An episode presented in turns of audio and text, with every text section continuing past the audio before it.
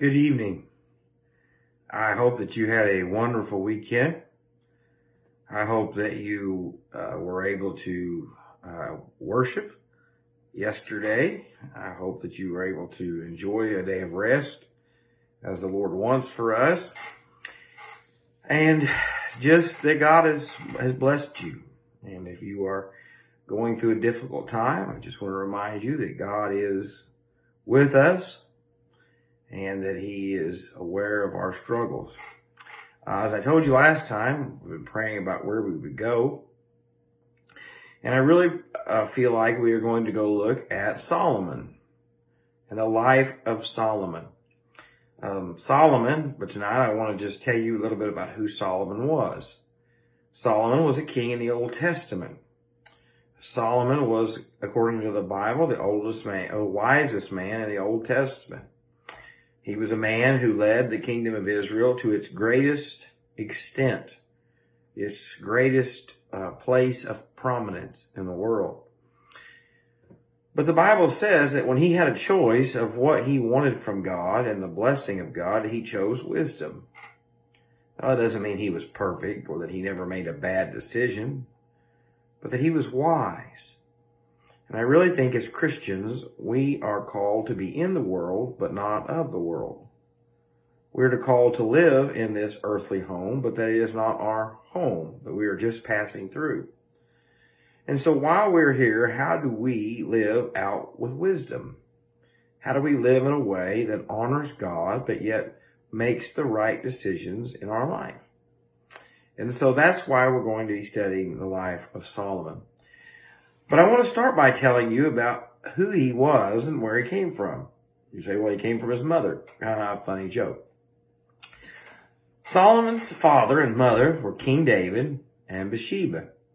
And if you know anything about the Bible, Solomon's mother and that whole situation was probably one of the lowest points in David's life.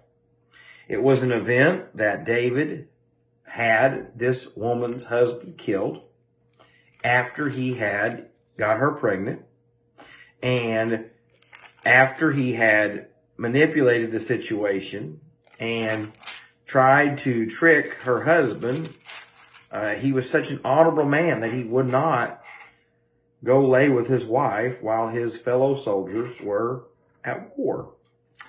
And so if you're familiar with that story back in 2 Samuel, David loses a child because of this sin. After the child dies and after Uriah, this woman's husband, has been murdered, he brings her in and he marries her. Well, I don't know if you know this or not, but just like in our day, I'm sure David's day was not lacking of gossipers.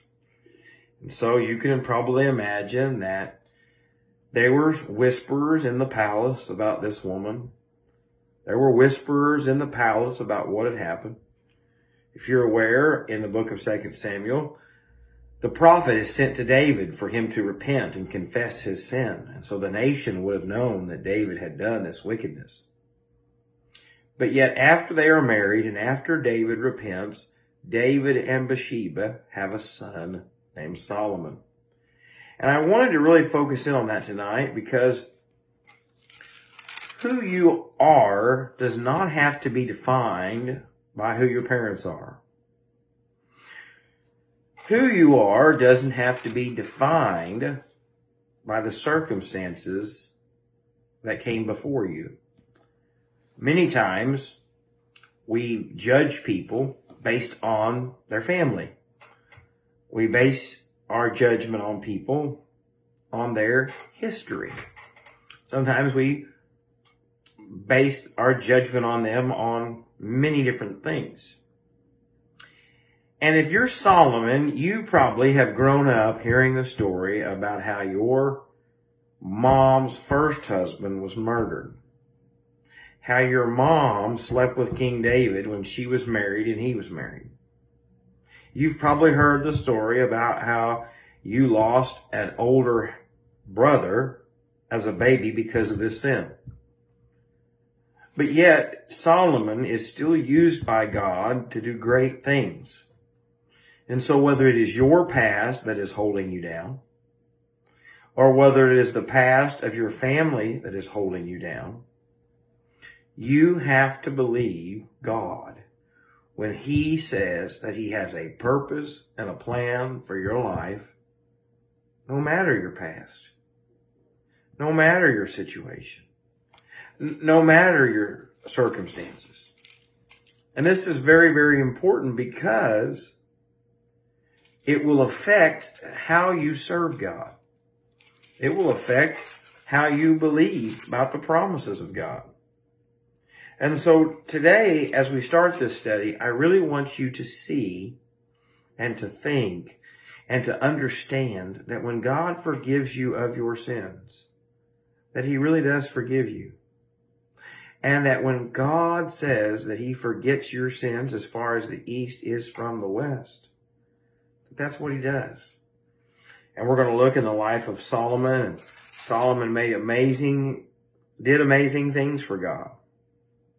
He, he, he did amazing things to bring glory to God. But also he did make terrible decisions from time to time. He did things that, that did not please God. In 1 Kings chapter 11, and that's not where we're going to start tonight, it literally starts by saying, if you have a Bible, the heading above that text, Solomon's heart turns from the Lord. And so we're not studying a perfect man. We're studying a man who was a sinner, a man who had struggles, a man who had a past, a man whose family was not perfect, but yet God still used. And in that 11th chapter of 1 Kings, I want to read verse 6 to you as David begins to marry multiple, Solomon begins to marry multiple women, and he begins to build altars for each of his wives to worship at their false gods.